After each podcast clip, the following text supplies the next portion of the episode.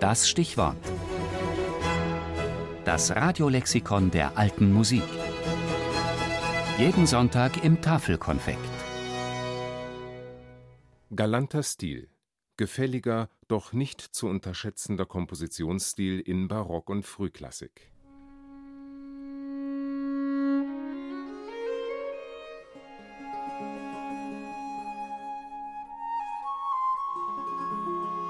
Das Idealbild des Mannes. Er ist klug und belesen, er kann seine Bildung in angenehmer Rede vortragen. Er weiß, sich modisch zu kleiden. Er ist witzig und natürlich stets höflich. Er ist kultiviert in allen Lebenslagen, genießt die Konversation bei Kaffee und Tabak. Im 17. und 18. Jahrhundert wurde für so ein Prachtexemplar der Begriff des Galant homme, des galanten Mannes gebraucht. Galant entwickelt sich zu einem Modewort, auch in der Musik. Der galante Stil grenzt sich ab von allzu intellektuellen und verkopften Stücken, allzu schwer verständlichen Kompositionen, die oft zwar auf dem Papier faszinieren und den Musiker fordern, den Zuhörer aber nicht notwendigerweise durch Gefälligkeit erfreuen. Was heißt denn galant sein bei einem Komponisten? Mich dünkt so viel, als in einem musikalischen Stücke, es sei von was für einer äußerlichen Form es wolle, einen so gefälligen und dem vorgesetzten Endzwecke gemäßen Gesang über eine so leicht zu begreifende, richtige Harmonie erfinden, dass jeder Zuhörer, der auch nichts von den schweren Geheimnissen des krebsgängigen Kanons versteht, daran Gefallen findet und davon gerühret wird.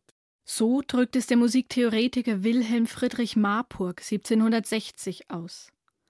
Galant wird als Attribut in Titeln verwendet, so gibt es Opern wie L'Europe galante von André Comprat oder Les Andes galantes von Jean-Philippe Rameau, die die Idee des Galanten ins Zentrum stellen. Doch auch einzelne Sätze in Suiten können La Galante überschrieben sein. Sammlungen mit Instrumentalmusik tragen den Begriff im Titel. Präludien, Allemanden, Couranten, Sarabanden, Gigen, Menuetten und andere Galanterien. So der Titel des ersten Teils der Klavierübung von Johann Sebastian Bach.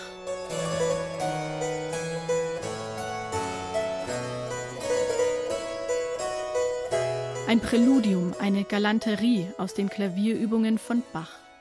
Bach ist mit Sicherheit das beste Beispiel, dass sich der galante Stil und größte Kompositionskunst nicht ausschließen müssen. Oder wie Johann Matteson in Der vollkommene Kapellmeister schreibt: Galanteriestücklein darf man eben nicht immer ohne Unterschied läppisch nennen.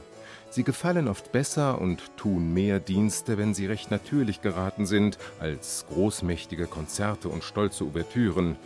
Jene erfordern nicht weniger ihren Meister nach ihrer Art als diese. Meister gibt es viele, die im galanten Stil komponieren.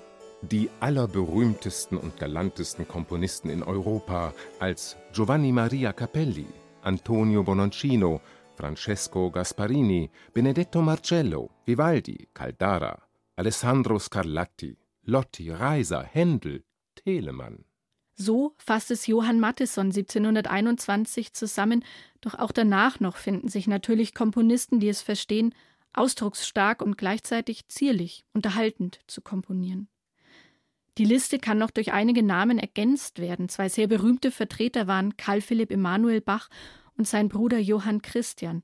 Zur Zeit von Mathesons Aufzählung zarte sieben Jahre alt der eine und der andere noch gar nicht geboren.